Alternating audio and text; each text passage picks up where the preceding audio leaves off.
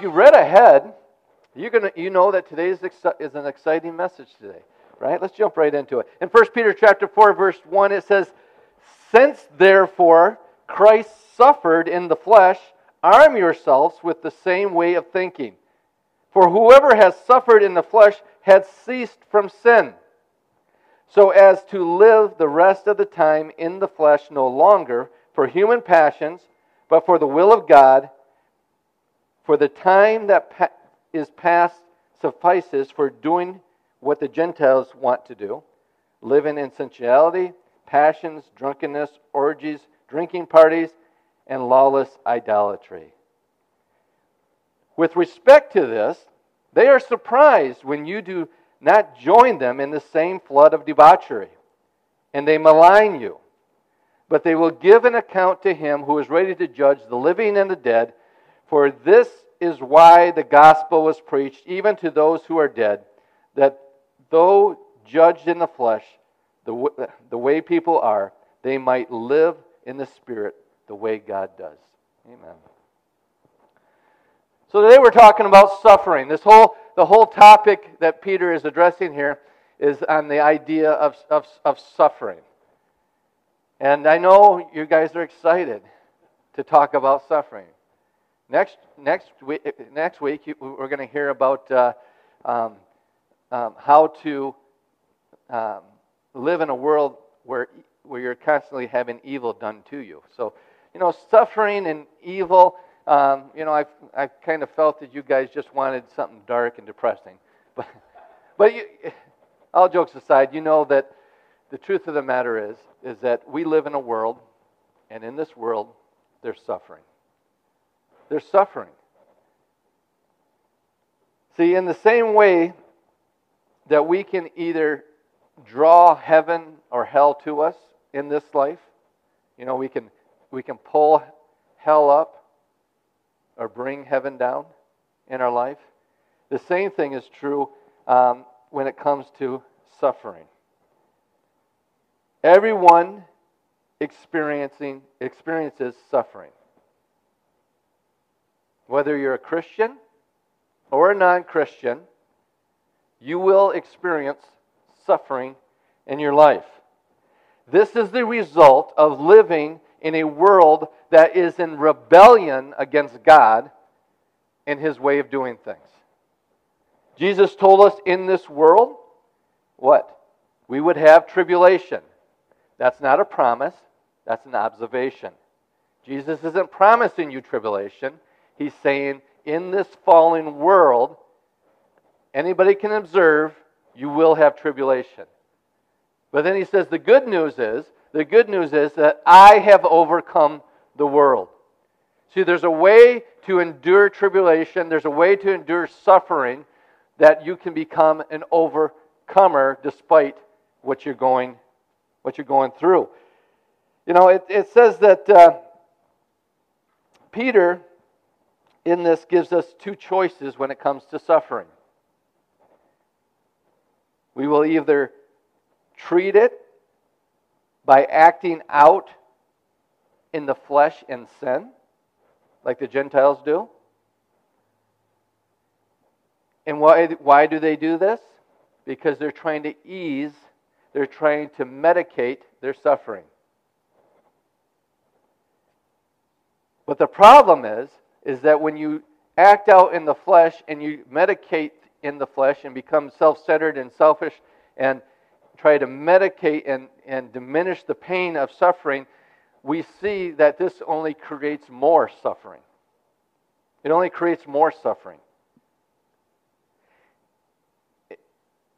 So we can either act out when in the flesh and in sin when, when, when we suffer, or, like the writer of Hebrew tells us, look unto Jesus, the author and finisher of our faith, who for the joy that was set before him endured the cross, despising the shame, and he sat down at the right hand of the throne of God.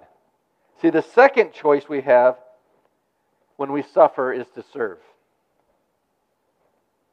The second choice we have is to serve in our suffering. We serve God and we use suffering that we experience to serve others. And this is all going to be laid out beautiful for you, as P- Peter does. So, suffering in this life comes through many different channels. Why do we suffer? Well, the first one is, and there's probably more than this, but Adamic suffering. What is this? This is just general, not specific. It's the root of all suffering in the world. It's the fallen world that is, the, that's me. The, the, the, the fallen world that is contaminated by sin, death, and destruction, and it's not running in the, the way that God designed it to, to be. And then you have demonic suffering. This is actually spiritual attacks from the, the, the kingdom of darkness, from Satan, from his demonic powers. Um, we've seen this, we see this in the book of Job, that it was actually Satan that caused Job to suffer. Then we have victim suffering. And victim suffering is when evil is done against you. When you're a victim, when someone does something wrong against you and you suffer for someone else's evil. And then there's collective suffering. Um, this, this, is where you're a group of people. Maybe you're the persecuted church in China. Maybe you were the Jews during the Holocaust. You know, maybe you were African Americans during slavery. There was where where it's a whole group together is, is suffering. And then you have uh, persecution suffering. That means when you're persecuted for the cause of Christ, when you're when you're persecuted for being a Christian, right? Paul was persecuted for his faith. It literally said that he had a thorn in the flesh, a messenger of Satan that would come and buffet him and buffet him and buffet him. Everywhere he went, there was, there was, there was either revival and then there's riots, right? They rioted every time Paul came. Why? Because he was turning people away from false gods to the one true God. You have Stephen that was persecuted and put to death because he preached the gospel of Jesus Christ. And the, and the list could go on and on and on. And then there's empathetic suffering. What is that? That's when someone that you care about is suffering and you enter into that suffering with them. You are experiencing what they are suffering because you are trying to understand and trying to heal and help them in their suffering. And then you have pre- preventive suffering. This is the book of Proverbs. This is where you get to choose your suffering. You know, there's lots of things in life you get to choose, and, and your suffering's one of them. What do I mean by that? Well, you can choose to suffer and get up early in the morning, be responsible, go to work, submit to an employer, work eight hours a day or more, come home, and repeat and repeat and repeat. Well, that don't sound like much fun. That sounds like suffering. You're right. You can choose that suffering. Well, I don't want to choose that suffering. Okay, then you can have the other suffering for not choosing that to suffer that way. You get to live in poverty. You get to wonder where your next meal is. You become undateable. Right? These, there's things I don't want to exercise. It's just I, am choosing not to suffer this way. Maybe, I, and then I, I need to choose another way. Well, I don't want to exercise. I don't want to suffer. Okay, well, there's suffering down the road then, right? Trying to get in your pants, right? You, so, you, know, you know it's a problem when you got to take your pants off to get the stuff out of your pockets, right? But, but I'm not there yet, but. But we get to choose some of our suffering. And if you don't choose to suffer, suffering comes anyways.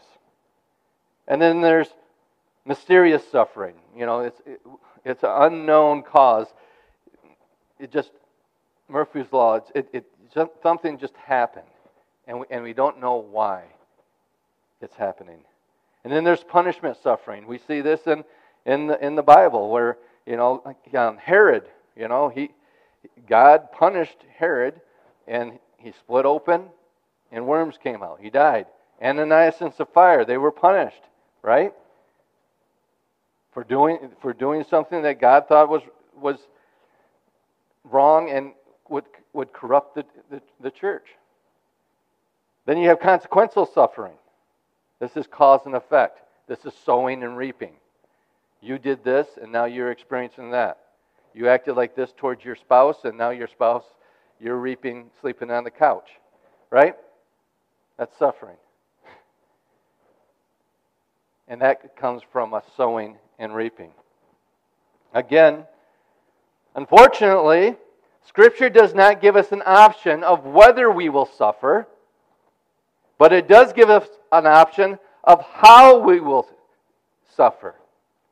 Will we suffer by in sinning, or will we suffer in serving? And that's what Peter's talking about in this, these passages of Scripture. So, option number one you can suffer and sin. When we suffer, we become selfish. When we, when we choose to sin in our suffering, we, we, we become selfish. We lose sight of the, and we lose sight of the suffering that we cause. I want you to think about this right now. Because when we suffer, we can become entitled. We can think all about our suffering and, and what was done to us. But we forget the suffering that we have caused others. We forget the suffering that we have caused Jesus. We become self centered. We, th- we become entitled. And in the midst of our suffering, we think that we have earned the right to sin. We have earned the right to be angry. We have earned the right to be mad. We have earned the right to, to hold grudges and be unforgiving, to act out in the flesh, to soothe our, our, our pain with, with the flesh. I know there are people here that have had tremendous suffering in their past. There are people here that are suffering in life and in experiences right now. And for some of us, suffering is on the horizon. It's inevitable. Not getting a lot of amens, or it is in these moments we need to decide Will we live out of the flesh or will we live out of the spirit? Will we live through the flesh and become self centered? Or will we live out of the spirit and consider God, our others, and ourselves? God, others, and ourselves. We still consider ourselves, but we also consider God and we consider those that we cause to suffer around us. Have you ever experienced someone in your life that had something bad happen to them and you almost avoid them because they are going to make your life suffer? They take the hurt that they're experiencing and they put it on to anyone that's around them, causing more suffering. This is the culture that we live in. We live in this culture where people are experiencing a perceived victim from, of suffering, and so they're causing everyone around them to suffer. You can't even enjoy a sporting event without now enduring suffering. Right?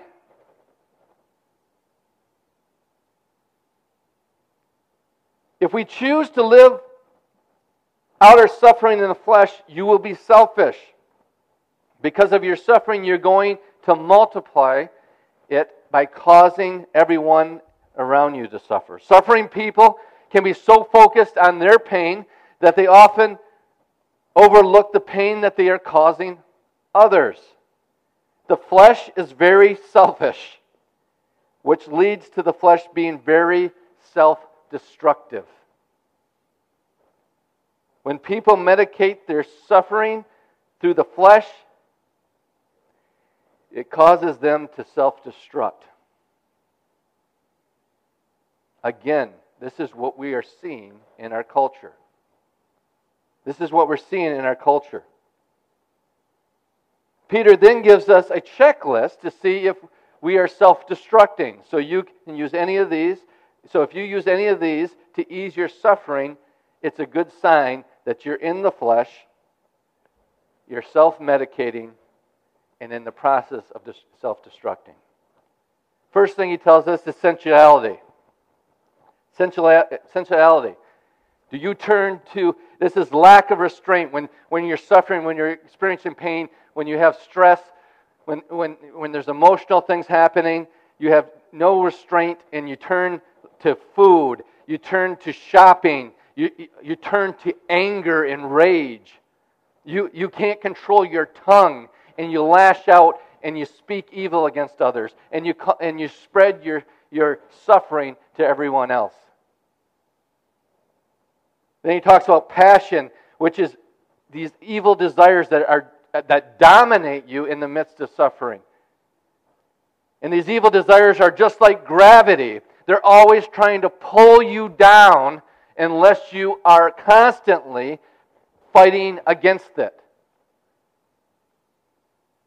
You, you constantly have to fight against evil desires in your flesh and in our culture and, and, and those temptations that come against you. Because as soon as you stop fighting against it, it's like gravity and it's going to take hold of you and it's going to bring you down. He talks about drunkenness. What are you prone to be addicted to? What's your, cho- your, your, your drug of choice to ease your suffering, to escape from the world? Right? This is talking about where you're suffering, so you buy a fifth of liquor instead of going to work. You're trying to ease suffering. This is where you're taking a hit to ease your pain.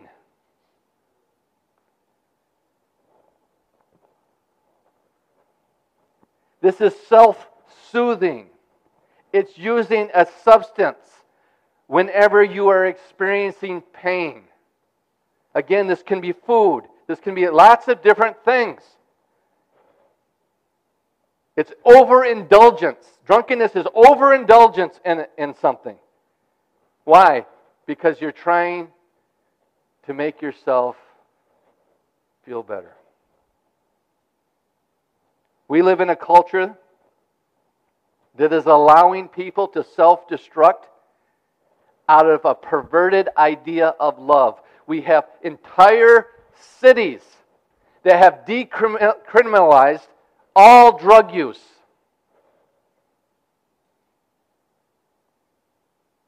Because of people suffering. How's that working? How, how is it working? I, I, we're trying to prevent people, people suffering by allowing them to self destruct. You can see exactly how it's working. We have people that say that they, there should be no restraints on sex. Understand, encouraging sin is encouraging our culture, encouraging people to experience more suffering and more self destruction. I mean, we see this happening right before our eyes. And then he talks about orgies. Hmm, I don't think I need to explain that, right? I don't need to go into, in, into that, right? You know what that is. And if you don't, don't Google it. Well, Pastor Chad said to Google this, and no, I didn't. No, I didn't. And then you have drinking parties, he talks about. He talks about drinking parties. And what this is, is, is trying to fit into society. This is, this is social sins. What social sins tempt you? This is to be in the in crowd, go along with the crowd, right? Be accepted. Why? Because you're trying not to, to, to be persecuted. You're trying, trying to avoid suffering because I'm accepted. Right? He, he, he, he, and, and, and in this age that we live in now with social media and selfies, it has taken on a whole new life. The whole point is to impress people with behaviors that are not healthy. Then he talks about debauchery. What gross things are you found uh, of? Are you fond of? You know, self-indulgence. Anything you do, especially when you experience hardship, stress, suffering, the things that you wouldn't do if Jesus was in the room with you. He was in the room with you. He never leaves you. He never forsakes you. What do you mean? He was there? Yes, he was there. And he thought it was gross, so stop. And then he, then he, and then it turns you into maligning, and, and, and, which is people who do not that that that people that enjoy causing other people to suffer, especially those that do not that participate in the flesh like they do. Those that are hurting so bad that they malign others, they're trying to cause them to suffer because they have a different way of dealing with suffering than they do. And that is through the Spirit. This is where you see persecution. I mean, can you see how people, when they suffer, they try to escape the suffering through selfishness? We try to escape the suffering that we experience in this world through selfishness by feeding the flesh. And when we feed the flesh, it leads to self destruction. Peter says, Since therefore Christ suffered in the flesh. When you are suffering, you can think about yourself or you can think about Jesus. That's what Peter says. Seeing, therefore, we're, there's suffering, right? Think uh, Jesus suffered in the flesh. We have a God that suffered. Our God has suffered. Our God still suffers. And yet he serves in his suffering. Jesus served in his suffering. What this is saying is before you can see before we can see ourselves as victims, you first need to confess that you are a villain. Jesus suffered for sins. So before we before we can talk about the suffering that we have endured, we have to realize that we are the villain in this in this story and we have caused Jesus and we've caused others to suffer. We live in a culture that likes to tell you all about the all about the suffering and the victimhood that they've experienced. Right? We live in a culture, that's all they talk about. They talk about suffering, and I'm a victim, and I'm a victim, and I'm suffering. You know, it, it, it's great. Okay, let's talk about the, that suffering. But first, let's talk about the suffering that you have created. Well, I don't want to talk about that. Let's not just talk about the suffering you've endured, but the suffering that you have caused. Let's talk about all the suffering if we're going to talk about suffering. Let's talk about all the victims if we're going to talk about victims. No, but if you're in the flesh, it's all about me. It's self centeredness, right? We like to confess everyone else's sins, right?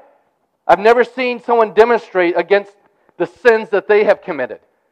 What are you out here marching against? Well, I'm marching against, I've uh, committing adultery on my wife, beating my kids, stealing from my employer. We don't see people demonstrating against themselves, but we see everybody demonstrating against everybody else's sins against them. Right? We're all guilty. We're all guilty and in need of a Savior.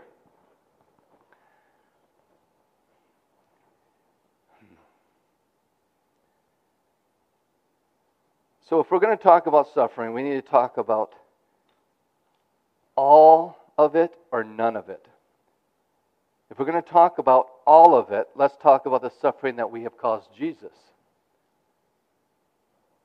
the one and only innocent one, the only true victim, the only one who has truly suffered unjustly. Our God, Jesus, shed many tears. Our God was betrayed by his closest friends. Our God, Jesus, had his reputation destroyed. They called him a drunkard. They called him a sinner. They called him a bastard.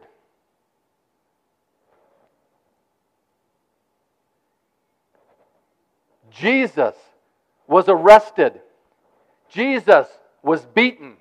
Jesus was murdered. And he was the only one in word and in deed was completely innocent. When Jesus suffered, he suffered because of us. He suffered for our sins. He suffered for my sins. That means that I am a villain. I am a villain. Jesus died. He loved his enemies. I am the villain and Jesus is the victim of my sin. He did nothing wrong. He did nothing wrong, as I said, in word, deed, yet he suffers for me, and Jesus suffers for you. Suffering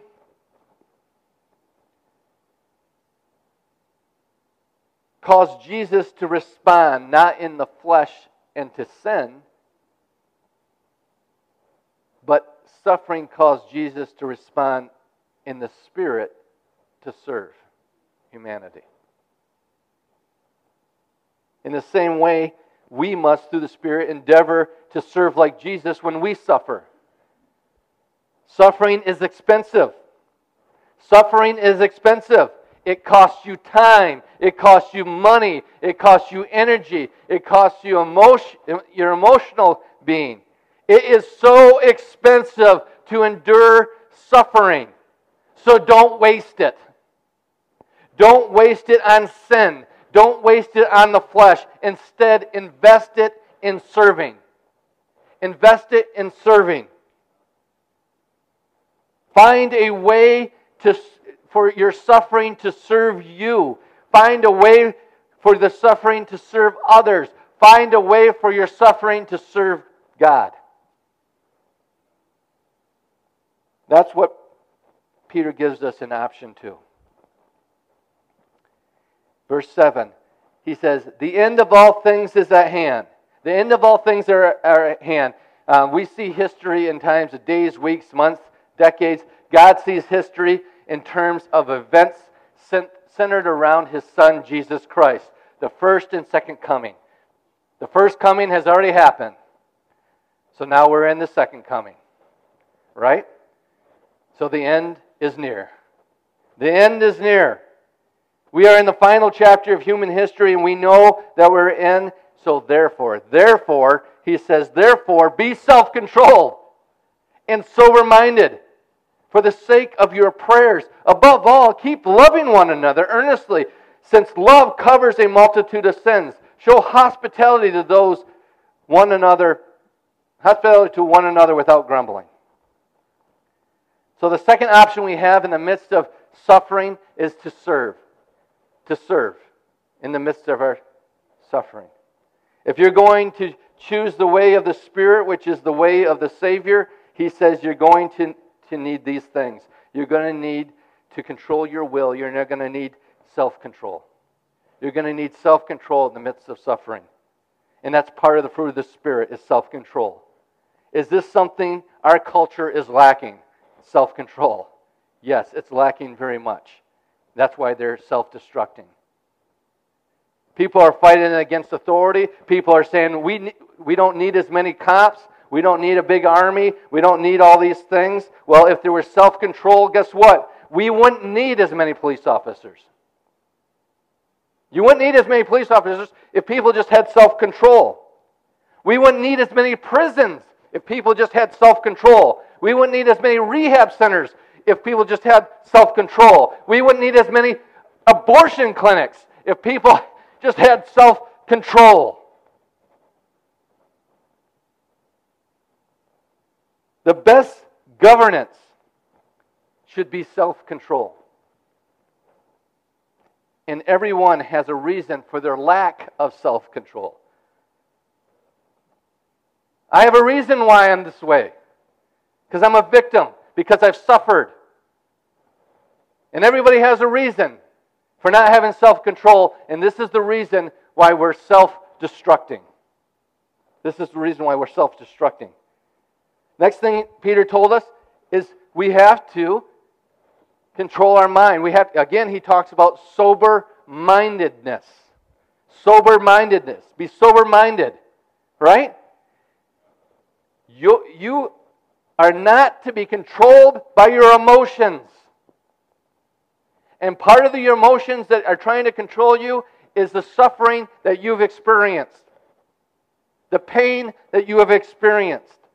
We are not to be controlled by our emotions. We're not, nor are we, uh, are you to have your suffering to control you.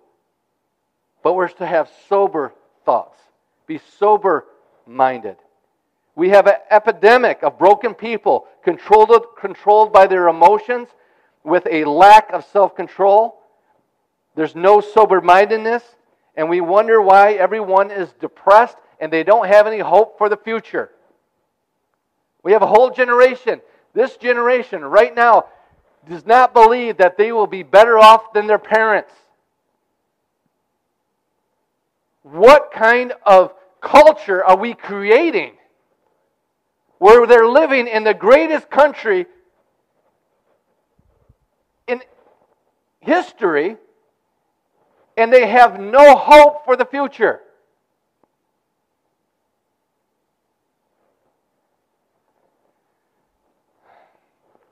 And then he talks about our prayers. He talks about our soul. And when we suffer, praying is very important in the midst of suffering. Because prayer gives us a chance to verbal process with the only one that is safe to verbal process with. God's big enough, wise enough, and in control of his emotions enough where you can say anything to God. You can process what you're going through with God. Read the Psalms. The Psalms are filled with individuals that are verb- verbally processing tragedies and things that are going on in their life and saying things and then having God respond back to them.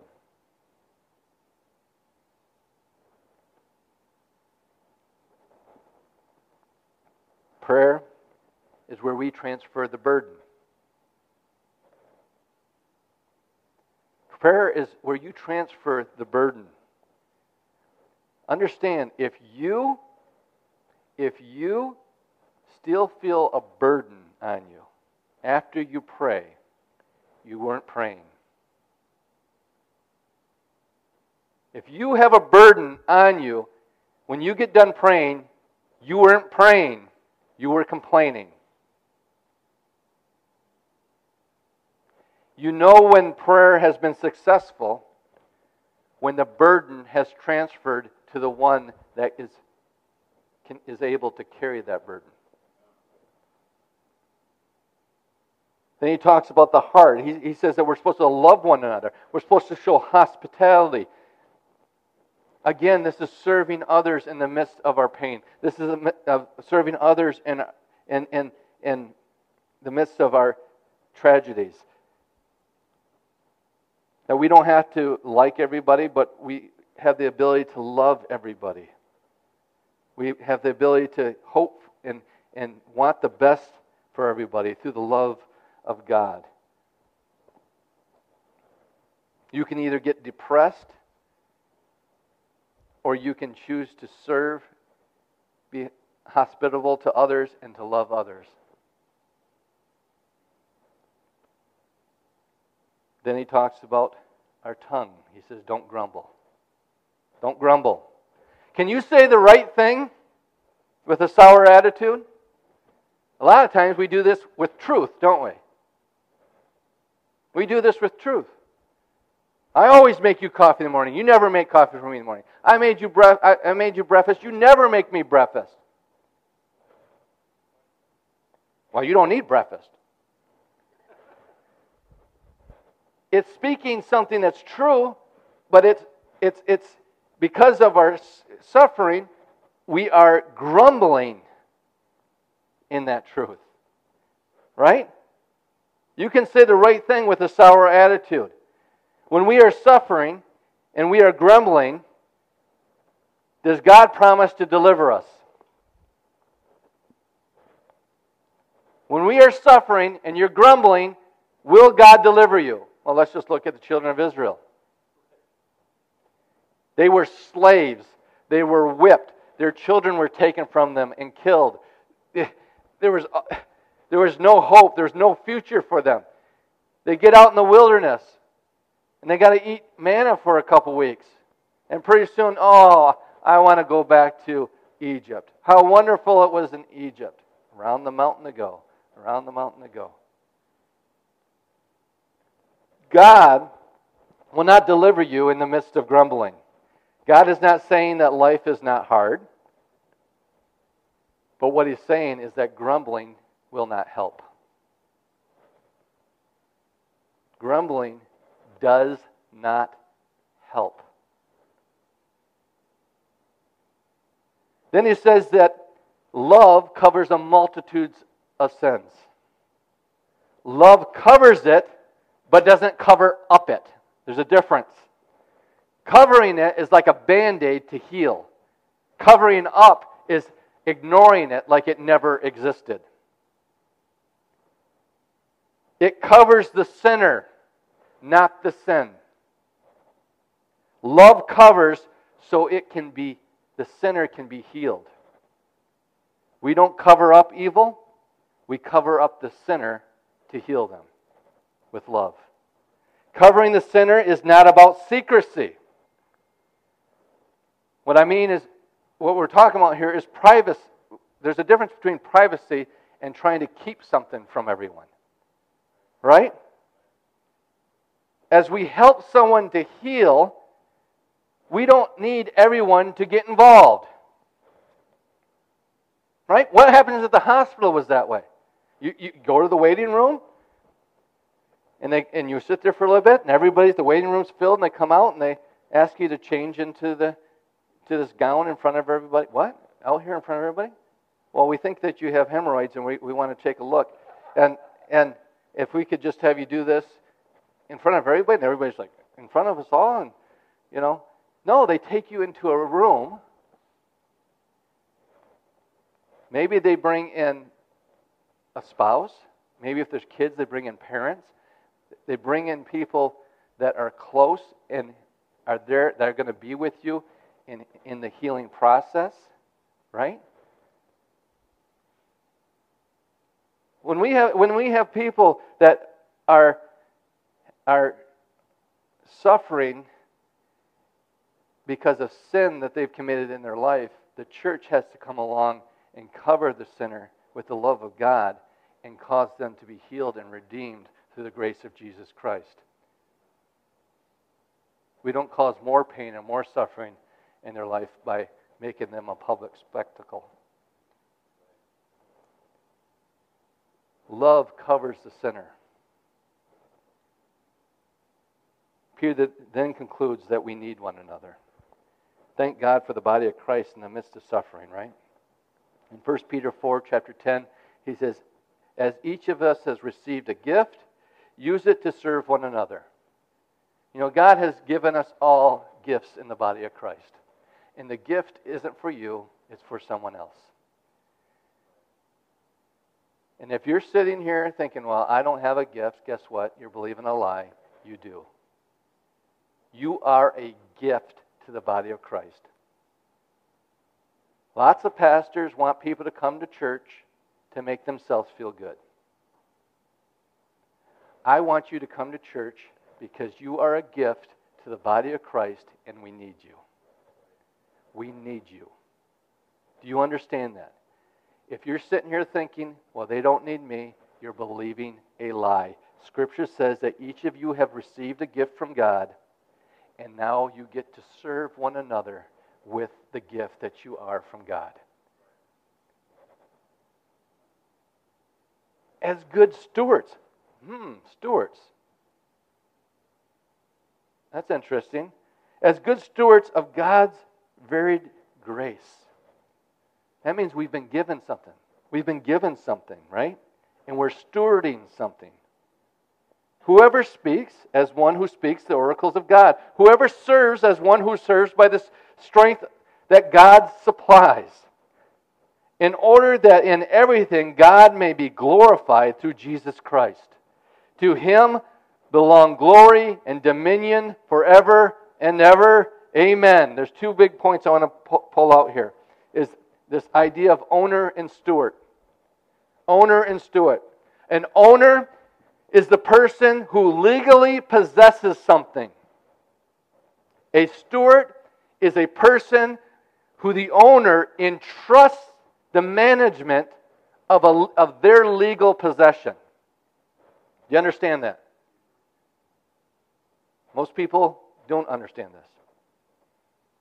In your life, your life, your very life, you, who's the owner? Who's the owner? God. God's the owner. But no one lives this way. No one believes this. No one believes this. Hardly anyone believes this.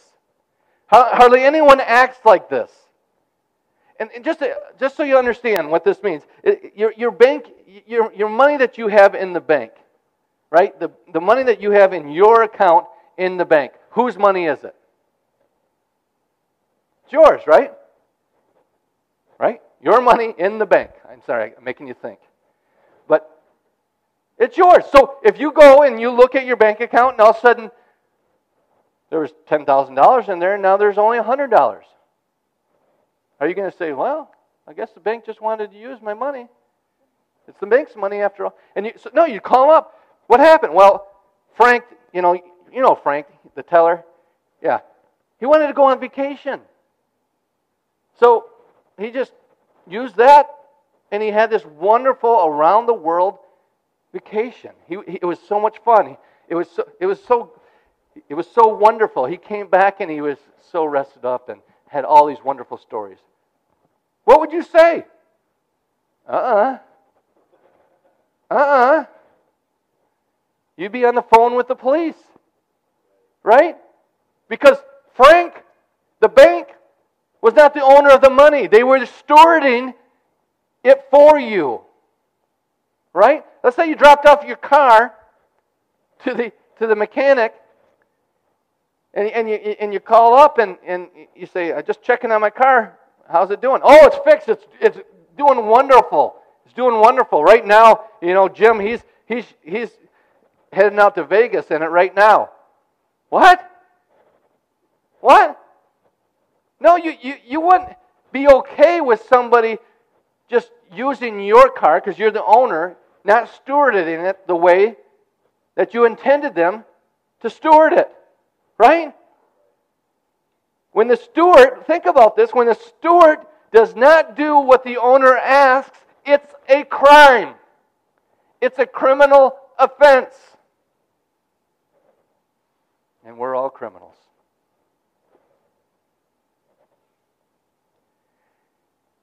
This is really the reason why most people don't become Christians. Everyone likes the idea of having their sins forgiven but they can't stand the idea of not being the owner, the Lord of their own life, of submitting to God. See, Jesus is both Savior and Lord. Your money is God's money. Well, how much money am I supposed to give? How much money does God want me to give? How much of my money does God want me to give? It's not your money, it's God's money. And I got news for you money does not come into the kingdom of God when you give it to a religious organization. You are kings and priests. Money comes in the king of God when it comes into your possession. How are you stewarding God's money? Kingdom finances. Your job. It's not your job, it's God's job. Your family. It's not God's fam- it's not your family, it's God's family. How are you doing stewarding his family? Your business. It's not your business, it's God's business. Your ministry. It's not your ministry, it's God's ministry. Your suffering. It is not your suffering, it's God's suffering. So serve Him in it. See, there's four different types of people there's the godless. The godless says, I am the owner and the steward of my life. Then you have the selfish Christian. The selfish Christian says, I am the owner and God is the steward of my life. So that's where you get this idea of if I pray, if I, if I just say the, these, these magic words, then God jumps out like a genie and gives me all my desires. There's people that act like that. They get mad at God when God doesn't act the way that they want Him to. God is there to serve you. This is what these people think. We're not there to serve God. And then you have the lazy Christians. The lazy Christians where, is where God is, is the owner and, and God and the steward of my life. Well, if God's going to do it, if, if it's going to happen, God's going to have to do it. If I'm going to be blessed, I don't need to go to work. God's just either going to bless me or He's not going to bless me. Right?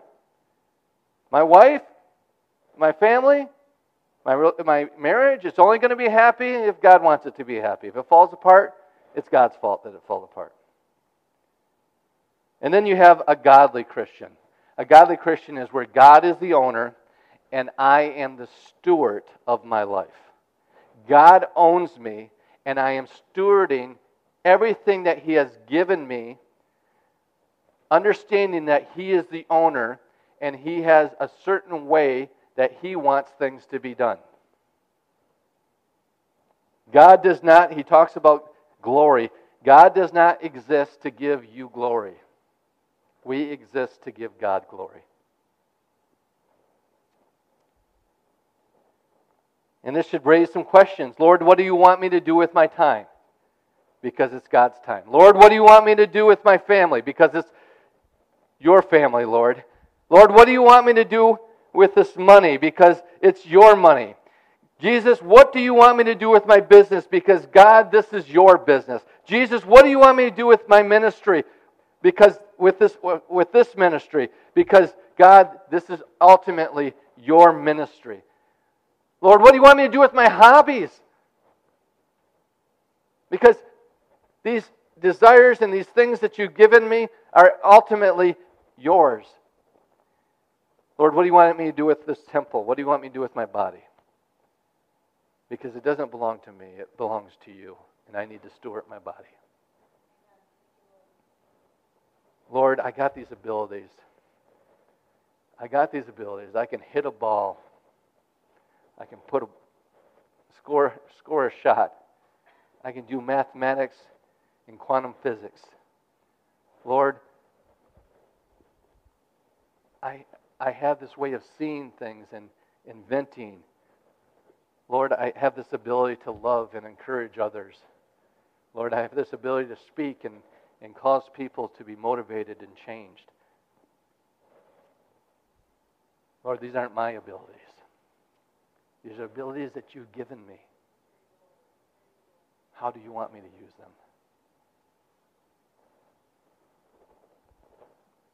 When you suffer and, and then you choose to sin, you put yourself in the place of ownership and you become in control.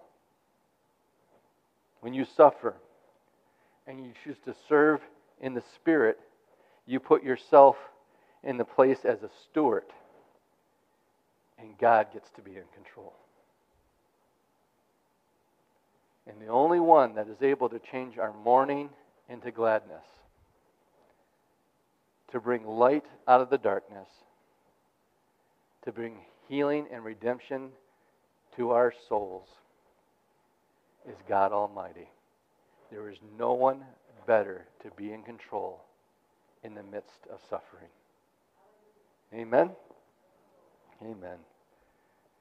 Let's pray. You've been listening to a message from Charis New Testament Church. For more information or to contact us, go to www.charisntc.org. And remember, you are deeply loved, highly favored, and destined to reign in Christ Jesus.